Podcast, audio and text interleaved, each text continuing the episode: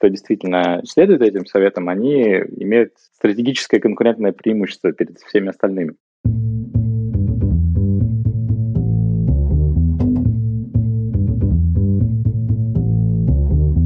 Привет, я Юра Агеев, и это 70-й выпуск подкаста Make Sense. Вместе с гостями подкаста мы говорим о том, что играет важную роль при создании и развитии продуктов. Люди, идеи, деньги, инструменты и практики. И сегодня мой собеседник Антон Генкин. Мы поговорим о том, чем занимается менеджер продуктов Atlassian и как обстоят дела с продуктовой тусовкой в. Обсудим опыт создания продукта, когда ты не являешься его конечным пользователем. И еще поговорим про confirmation bias и когнитивные искажения в целом, как с ними справляться самому и как быть с тем, что люди вокруг тоже им подвержены.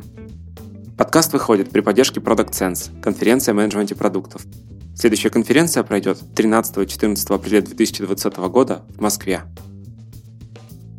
Антон, привет. Привет, привет. Расскажи немного про себя, пожалуйста. Меня зовут Антон Генкин, я senior product manager в Atlassian, работаю над продуктами Bitbucket Server и Bitbucket Data Center. Bitbucket — это система управления исходным кодом на основе Git, и конкретно продукты сервер и дата-центр, они рассчитаны на большие команды профессиональных разработчиков. То есть, когда мы говорим про большие команды, мы имеем в виду сотни, тысячи даже десятки тысяч разработчиков в крупнейших компаниях мира. Этим продуктом пользуются все компании из списка Fortune 500, хоть это и заезженная фраза, но в нашем случае это действительно так. Конкретно в команде Bitbucket у меня два фокуса первую очередь это все, что связано с фичами для конечных пользователей, то есть в первую очередь для разработчиков, а в меньшей степени для администраторов этого приложения. И второй такой трек, за который я отвечаю, это все, что связано с enterprise потребностями наших клиентов все, что касается производительности приложения, масштабируемости, вопросов безопасности и комплайенса. Крутяк. Сам когда-то был, наверное, ну не то что клиентом Bitbucket, скорее косвенным потребителем. Команда разработки сидела на стеке от Васера. Слушай, а почему Австралия? Обычно люди едут, не знаю, в США, Европу. В общем, не классический такой выбор. Да, я согласен. Этот вопрос часто задается. История моя довольно типичная. В какой-то момент я понял, что хочу начать уже получать международный опыт, потому что, на мой взгляд, в Москве для этого условия были ограничены, и я целенаправленно занялся поиском работодателя. И в первую очередь, конечно, я рассматривал варианты в долине, в Европе, и целенаправленно туда ездил, общался с русскоязычными ребятами, стартаперами и ребятами, которые уже работают в крупных компаниях там. И послушав и посмотрев, как они работают, я понял, что, наверное, тот пресловутый work-life balance, который в США, он мне не совсем подходит. Да, это эпицентр всех событий, да, это та точка, куда стекаются все самые неудовлетворенные, талантливые и яркие ребята со всего мира. Там, конечно, безумная конкуренция.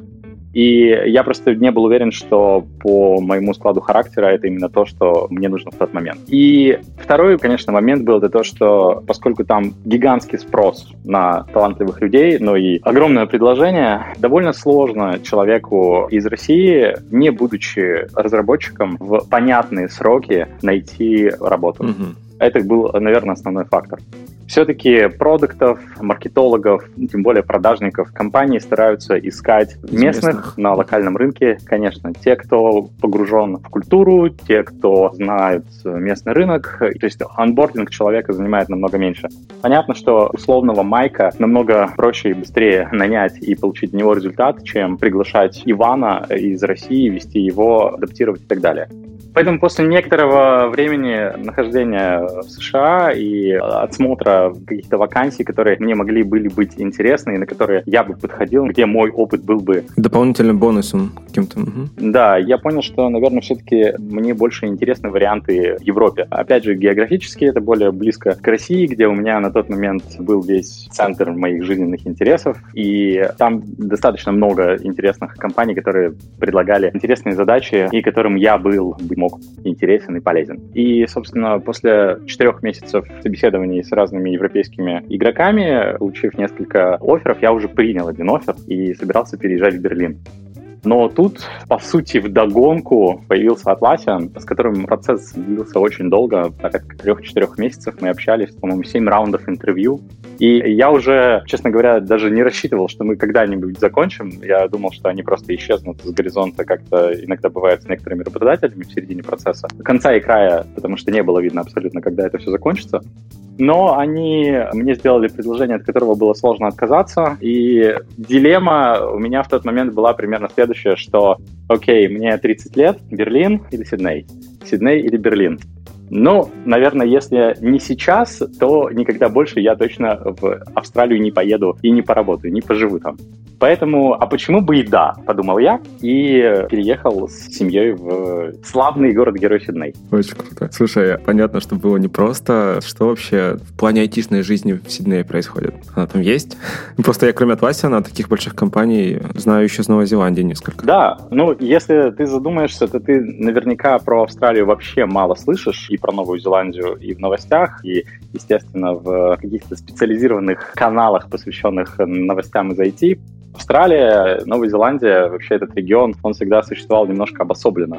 Да, мы здесь варимся, можно сказать, в собственном соку и в плане новостей, и немножко в плане технологий, но тем не менее, насколько я помню, статистика следующая. С 2011 года, по-моему, 50 австралийских компаний стали юникорнами, и Atlassian один из них. То есть номер два, который наверняка про кого то слышал и наверняка многие даже в России пользуются этим сервисом, это Canva.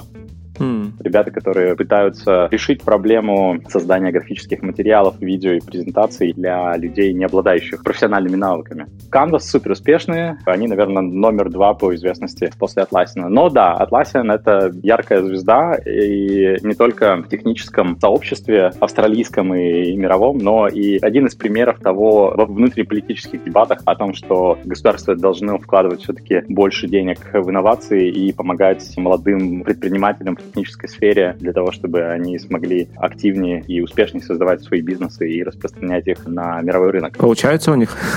Ну, более или менее, да. То есть здесь огромное количество всяких акселераторов, стартап-хабов, Например, правительство Нового Южного Уэльса в центре Сиднея выкупило здание, называется «Sydney Startup Hub», и на первом-втором этаже там бесплатный коворкинг создан для всех, кто хочет поработать над своей идеей, и в дальнейшем уже они предоставляют разные программы получения начальных инвестиций пытается страна слезть с иглы угольной. Не секрет, что основным источником получения денег в бюджет Австралии это все-таки является добыча полезных ископаемых и некоторый еще пузырь, который создан на рынке недвижимости. Но мало-помалу все-таки государство пытается сменить фокус на технологический сектор. Получается или нет, мы узнаем об этом лет через 10-20, я думаю. Здесь присутствуют все игроки, то есть, несмотря на то, что у Австралии относительно маленькое население, 25 миллионов человек, а по размеру, правда, она занимает половину России, ну, наверное, все знают, да, что проекция Меркатор, карт, которые мы обычно смотрим в атласах, она искажает пропорции Австралия — это такой континент размером с половину России когда ты летишь на самолете из э, одного конца в другой, с запада на восток, то это занимает 5 часов. Как США пересечь. Да, именно так. Ну, то есть это соразмерно. Только на этой территории живет не 200 миллионов человек, 250, по-моему, в Штатах сейчас, да? А 25. Да, плотность населения очень низкая. Но, тем не менее, здесь есть офис Google, Amazon, eBay и многих других компаний поменьше, местных игроков. Поэтому э, тусовка здесь э, есть. Она, конечно, сосредоточена в основном в двух городах, основных экономических и технологических центрах. Это Сидней и Мельбурн, а еще немножко в Брисбене. Но, опять же, компании, которые получили вот этот первичный импульс для развития в Австралии, они, как ни странно, не торопятся перемещать свои штаб-квартиры куда-либо. Опять же, по-моему, 70% вот этих юникорнов с 2011 года, которые здесь были созданы, у них штаб-квартиры по-прежнему в Сиднее, там порядка 40%, по-моему, порядка 20% в Мельбурне, в районе 10% в Брисбене. Потому что здесь действительно очень комфортные условия для жизни, здесь очень приятный work-life balance, здесь есть поддержка государства, здесь, ну, буквально все галочки, которые для человека важны, они здесь присутствуют. Сидней, он на протяжении лет 10 входит в рейтинг топ-10 самых комфортных городов для жизни в мире. По-моему, вот он только сейчас упал до 10 места, а так всегда, по-моему, занимал... У Мельбурна, по-моему, был чуть выше рейтинг, да, чем у Сиднея. Поэтому всем рекомендую приехать, посмотреть, оценить и, возможно, задуматься о том, что это альтернатива Европе и США в первую очередь. Я из Фейсбука, там точно раньше жил SEO Aviasales. Да, да. А что насчет продуктовой движухи? Ну вот ты сказал, что есть юникорны, есть офисы, а вообще там продукт-менеджмент э, как-то собирается вместе? Да, конечно. Здесь каждый месяц проходят разные метапы, чуть меньше, конечно, конференций именно продуктовой направленности. Ну, как минимум, здесь регулярный метап — это Product Mavens на meetup.com. Он очень часто проводится в офисе Atlassian или в офисе Google. И есть конференции внутренние у каждой компании. У Atlassian есть как минимум две конференции. Это Atlassian Product Craft, она внутренняя, но когда она проходит, у нас порядка 100-150 участников. То есть здесь собирается только одних продуктов. И, естественно, есть Atlassian Summit, на который мы проводим, правда, один раз в году в Лас-Вегасе. И там мы тоже собираем тысячи буквально человек, в том числе большое количество продукт-менеджеров и продукт-оунеров. У Amazon здесь проходят конференции, Google собирает тоже ивенты продуктовые. Поэтому я бы сказал, что здесь есть движуха. Я думаю, что она, конечно, меньше, чем в Москве, Лондоне или Берлине, но здесь точно можно найти людей для обмена опытом. Есть у кого поучиться. То есть достаточно много звезд сюда продуктов продуктовых приезжает и просто работает даже в местных офисах. Слушай, ну вообще звучит как будто идеальное место для жизни и работы, но все-таки какой, давай, хотя бы один минус, большой такой.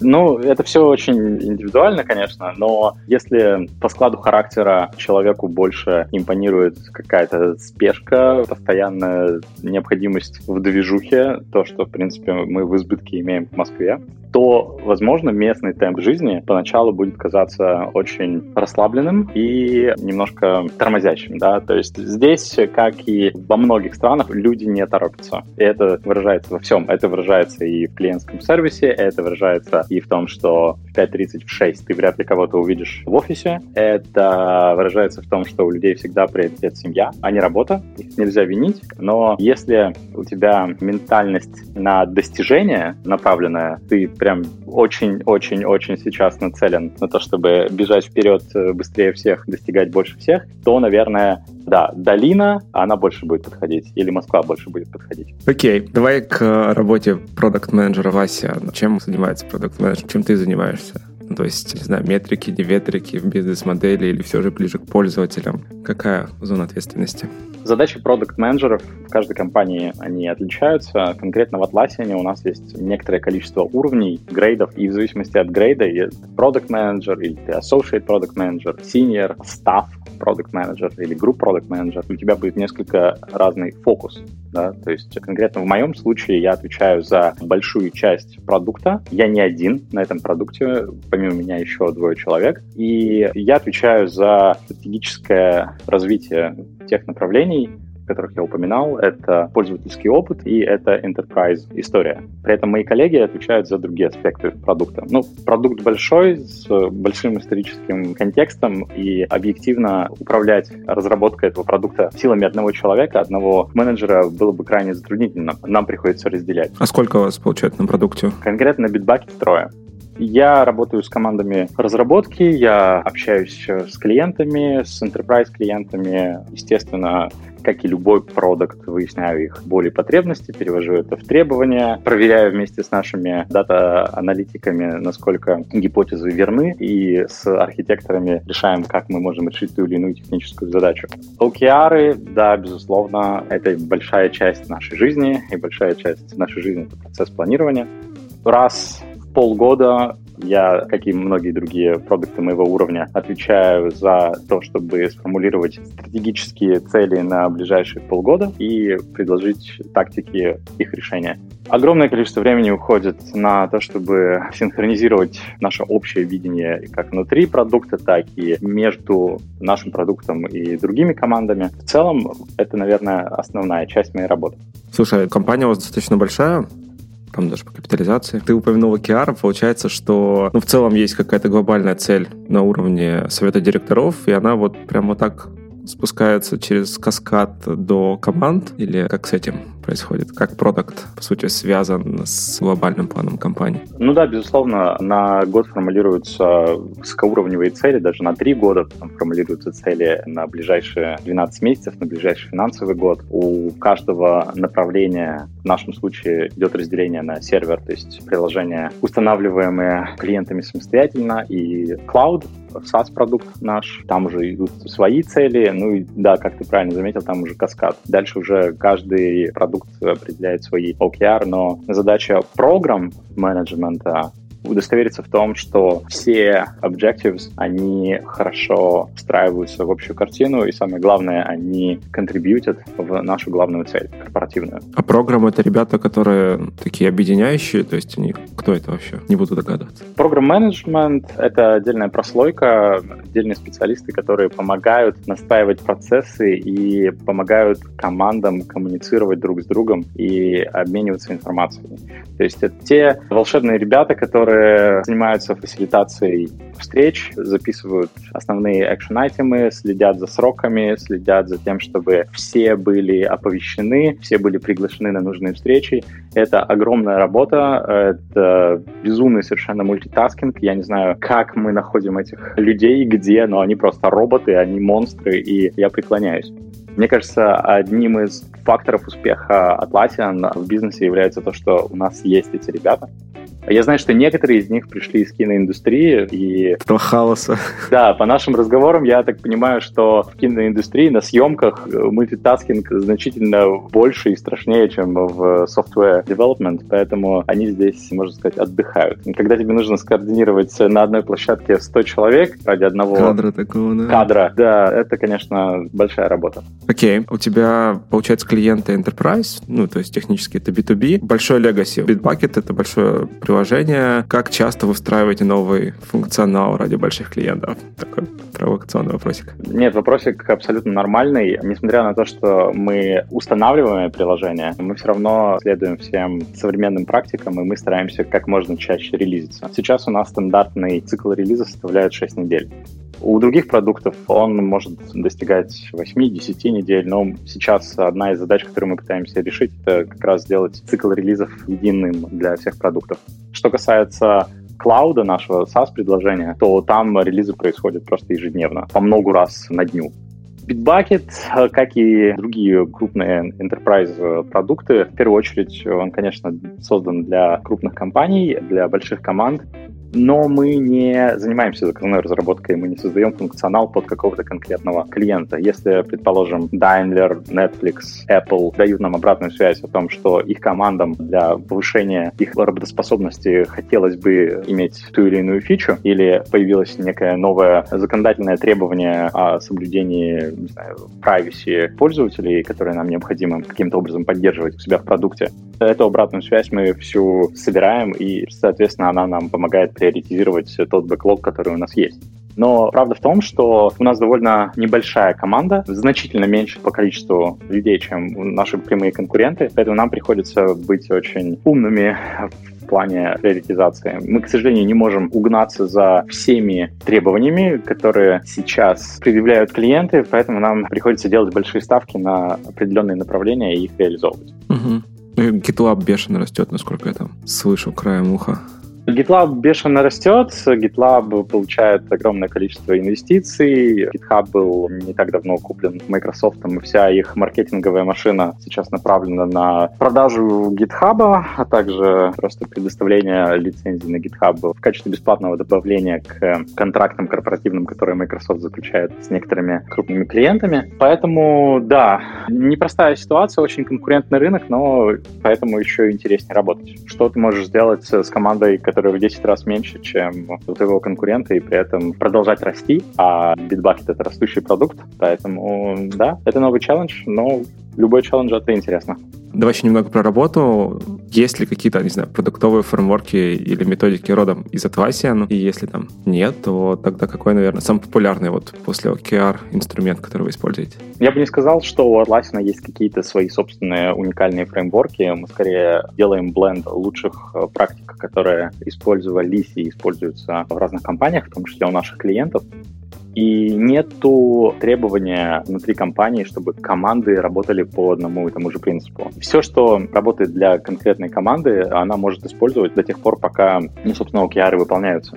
Если вам ближе Scrum или Kanban, выбирайте на свой выбор. И я бы не сказал, что есть какие-то, да, брендированные вещи, которые мы используем. То есть сейчас, конечно, внутри есть попытка формализовать и представить некий success path, который в дальнейшем, я думаю, будет опубликован так называемый Atlassian Way. Но в данный момент я не могу комментировать, когда это будет сделано. На сайте Atlassian есть раздел, он называется Atlassian Playbook.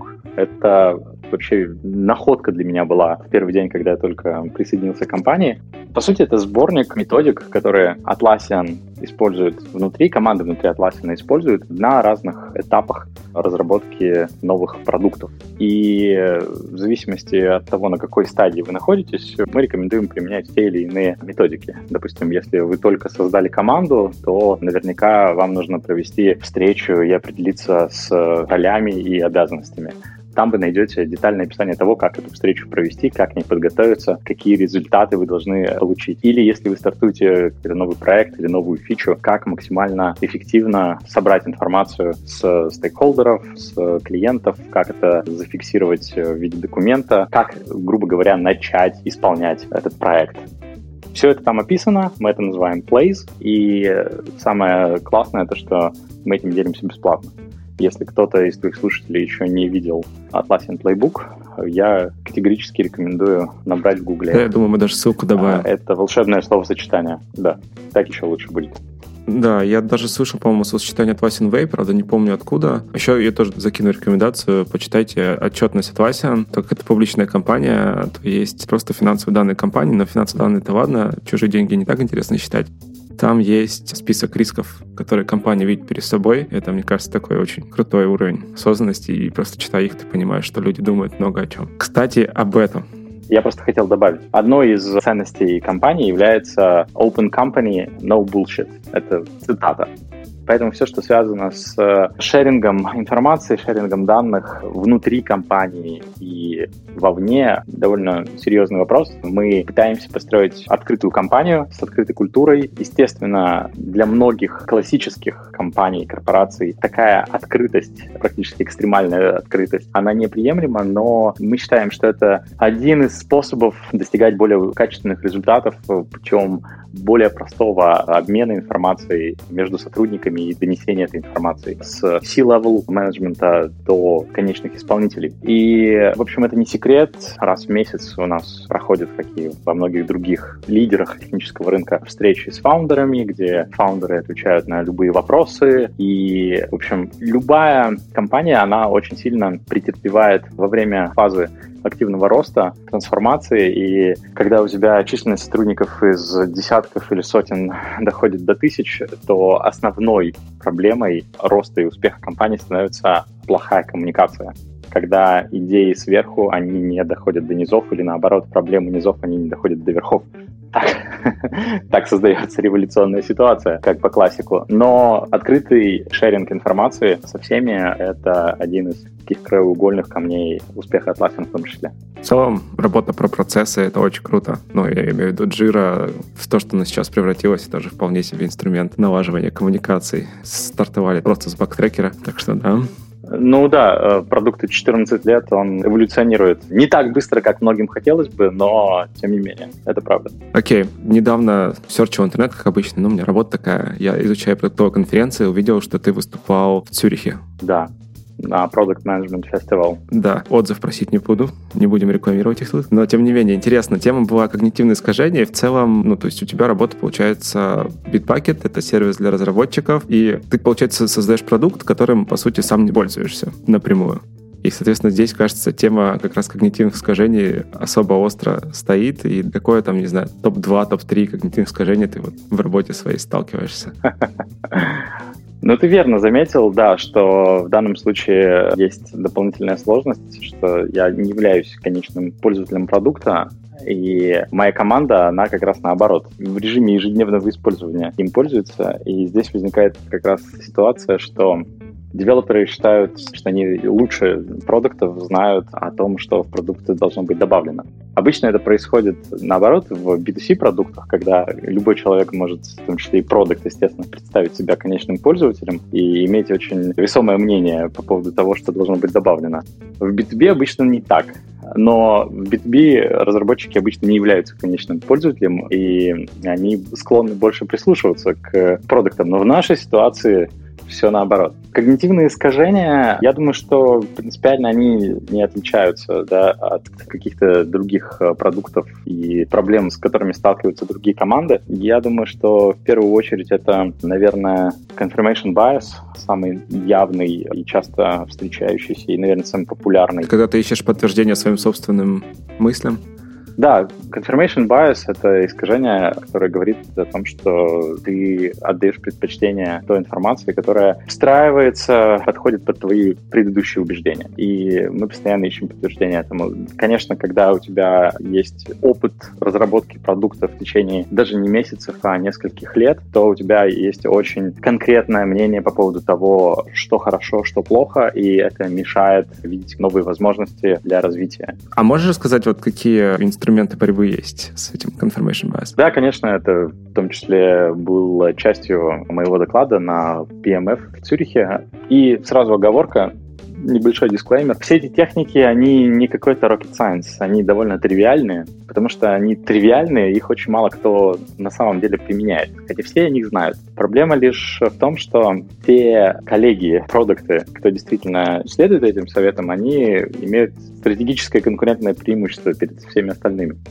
Я, признаться, не все из этого использую, но стараюсь каждый раз себе напоминать о том, что есть возможность улучшить результат. В первую очередь начнем с простого, да, это действительно быть в курсе того вообще, какие когнитивные искажения существуют. То есть, если кто-то каким-то образом еще не слышал этого замечательного словосочетания, то я категорически рекомендую открыть Википедию, как минимум, и посмотреть на этот шикарный список из 185 с лишним искажений. Большинство из них э, очень похожи и копируют друг друга просто до состояния невозможности их отличить, но некоторые довольно серьезные и действительно их можно встретить каждый день в своей работе.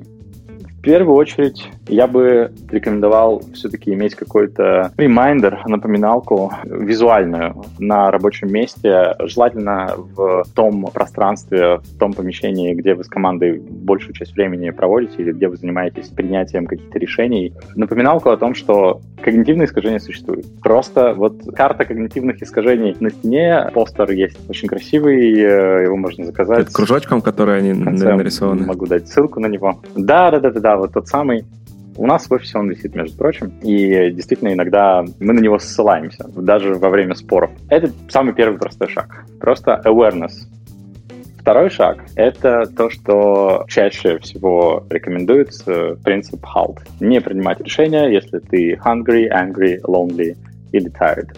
Огромное количество есть книг, посвященных тому, как лучше оценивать свое внутреннее состояние, как практиковать mindfulness, Сейчас все очень популярно, но мне кажется, это достаточно большое требование к любому человеку каждый раз оценивать свое внутреннее состояние и на основании этого решать, в состоянии ли я сейчас принять решение о продукте или нет. Ну, это очень сложная тема, да. Именно. И поэтому самый простой лайфхак действительно желательно принимать решение в первой половине дня. Примерно через час после того, как вы проснулись, у меня, например, есть фокус тайм с 9 утра до 11 утра где я стараюсь не соглашаться ни на какие встречи. Это мое время на подумать, поанализировать, а возможность быть наименее подверженным желанию принять какое-то быстрое решение эмоциональное. Поэтому тратить этот промежуток времени на встречи я бы не рекомендовал. Так. Третий момент, который также можно использовать, это общение работа продукта, она очень часто бывает довольно одинокой. Тебе приходится искать данные, тебе приходится пытаться найти решение какой-то проблемы, зачастую без команды, самостоятельно. И здесь появляется дополнительный большой риск сделать ошибку или принять решение, которое будет не оптимальным. Чаще всего мы не проговариваем то, что у нас в голове. Мы либо принимаем решение, а потом его проговариваем, либо пытаемся что-то записать. Ну вот я рекомендую и регулярно этим занимаюсь, проговаривать вслух все те все эти находки, которые ты получил в процессе интервью или в процессе работы с данными, и попытаться продать самому себе идею какого-то изменения, это помогает заметить лучше логические пропасти в своем же повествовании. То есть если тебе не с кем свою идею обсудить, ну попробуй обсуди ее сам с собой хотя бы. Это работает просто потому, что для анализа голоса и для вообще распознавания сложных структур языка у нас используется другая часть мозга. Соответственно, у нас эта информация проходит по другим нейронным путям. И, о чудо, в какой-то момент мозг может сам найти как раз нестыковки в, логике. Ну, шансы на это повышаются, если ты делаешь это не про себя, не думаешь не просто про себя, но ты еще это проговариваешь. Это может выглядеть немножко шизофренически, но тем не менее. Закрыться в переговорке, поговорить с самим собой, помахать руками, порисовать на вайтборде, это очень полезно. Но еще полезнее, конечно, это обсудить свои проблемы и решение этих проблем с коллегами. И в Atlassian у нас эта практика, она, ну, можно сказать, институционализировано. Раз в неделю у нас проходит среди продуктов спарринг, это называется спарринг, никто не дерется, но да, каждый может принести туда свою какую-то проблему и решение этой проблемы. И задача твоих коллег это не рассказать тебе, как ты все неправильно сделал, да, а наоборот подчеркнуть, возможно, какие-то моменты, которые им нравятся, возможно, указать на какие-то подводные камни, либо предложить альтернативный взгляд на эту проблему. И это крайне полезно. То есть, насколько бы ты по натуре не был ну, таким волком-одиночкой, сложно отрицать простой факт, что разнообразие мнений, оно, как правило, ведет к лучшему результату. Это как одна голова хорошо, да? Именно так. И точно так же у нас не только в структуре продуктов существуют спарринги, но также и дизайнеры раз в неделю собираются, спарят э, моки, спарят э, дизайны, которые за неделю они сделали, получают фидбэк от коллег, и еще проходит несколько итераций, и мы на выходе получаем куда более качественный результат обычно, чем когда человек работает один над проблемой. Внешняя валидация, она также позволяет немножко снять эффект когнитивных искажений и личных предубеждений, которые есть у человека. Ну и последний, наверное, четвертый пункт — это все-таки постараться быть data-driven. Я ненавижу, честно говоря, это требование, потому что зачастую у нас э, в работе продуктов просто отсутствуют данные, и в Atlassian мы с этим часто сталкиваемся. Если ты пытаешься запустить новый продукт или новую фичу, у тебя нет никакой бейзлайн аналитики. Но при этом все тебя ждут, что ты будешь data-driven, что ты будешь показывать некие цифры. И ну, любимый вопрос да, у всех это типа, «А как у нас сейчас дела обстоят? Да? Вот какие цифры у нас сейчас? Ой, мы не собираем никакие данные, ну а как же ты тогда можешь утверждать, что вот это решение, оно оптимально? Это такой трамп-кард, который очень часто некоторые члены команд э, любят использовать для того, чтобы самоутвердиться, особенно на больших встречах. Так вот, как обычно люди поступают в ситуации, когда им нужны цифры, но их просто неоткуда достать? Все начинают думать, ну окей, я эксперт, я могу предположить. И мы начинаем гадать, ну, то, что называется guesstimation, предполагать проценты, конкретные значения и так далее, и так далее. Но Сюрприз, ни один бизнес-план еще никогда в жизни не сходился, ни один подобный прогноз, он тоже никогда не, не сходился. Чем больше у тебя переменных, тем в конечном итоге у тебя больше будет отклонения от настоящего результата, если ты это реализуешь. Рекомендация следующая. Во-первых, заниматься гаданием на кофейной гуще э, вместе со своей командой. Это намного облегчит дальнейший боин, идеи. А во-вторых, э, все-таки коллективный разум, он в данном случае тоже может быть полезен для снятия эффектов, которые когнитивные искажения могут накладывать. Совместное гадание, оно полезно, когда вы делаете это не конкретными фиксированными цифрами, а когда вы думаете диапазонами. И это основной момент. То есть, э, скорее всего, вы довольно точно можете спрогнозировать, какая будет конверсия. Но не 5%, а, допустим, от 1 до 6%. Ну, потому что вы имеете представление о том, какие значения на вашем рынке. Как это обычно бывает.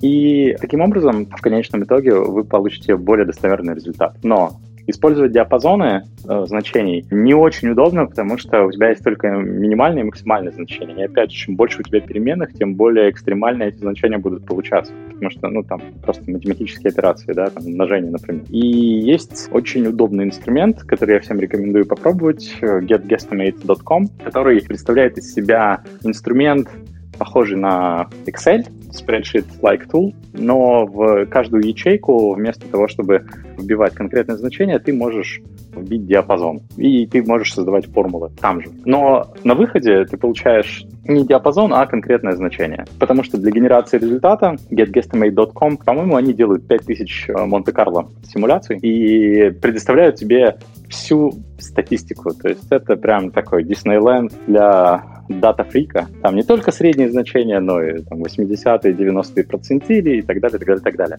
А против цифр очень сложно а, возражать, особенно против цифр, которые получены таким образом. Во-первых, ты как продукт использовал коллективное знание, коллективный knowledge. Во-вторых, это действительно статистика... Столько даты. Столько даты, да, что ее просто все не переводить. Ну и на самом деле это действительно классный инструмент, который мы используем очень часто внутри для проверки гипотез самых диких для которых у нас просто нет или не может быть э, данных, или данные просто слишком долго получать. Поэтому моя рекомендация, да, попробовать, если вы еще так не считаете. Это не только для там, стартапов прекрасный инструмент, но и для состоявшихся продуктов. Круто. Так, с одним когнитивным искажением разобрались, еще 184. Продолжаем. Отдельный вопрос, который я хотел задать, но ты частично на него начал отвечать уже на самом деле. То есть классно, окей, мы там увеличили awareness, люди про это знают, но ты постоянно работаешь с другими людьми, и ты, скорее всего, как тебе кажется, наверное, это тоже одно из... А, там, кстати, есть такое когнитивное искажение, да, склонность замечать когнитивные искажения других, но при этом игнорировать свои. Но, тем не менее, ты видишь все, что происходит э, вокруг тебя, и как с этим работать? Какие там best practices? Э, типа не подходить же к чуваку и говорить, чувак, у тебя когнитивное искажение, ты, ты неправильно это делаешь.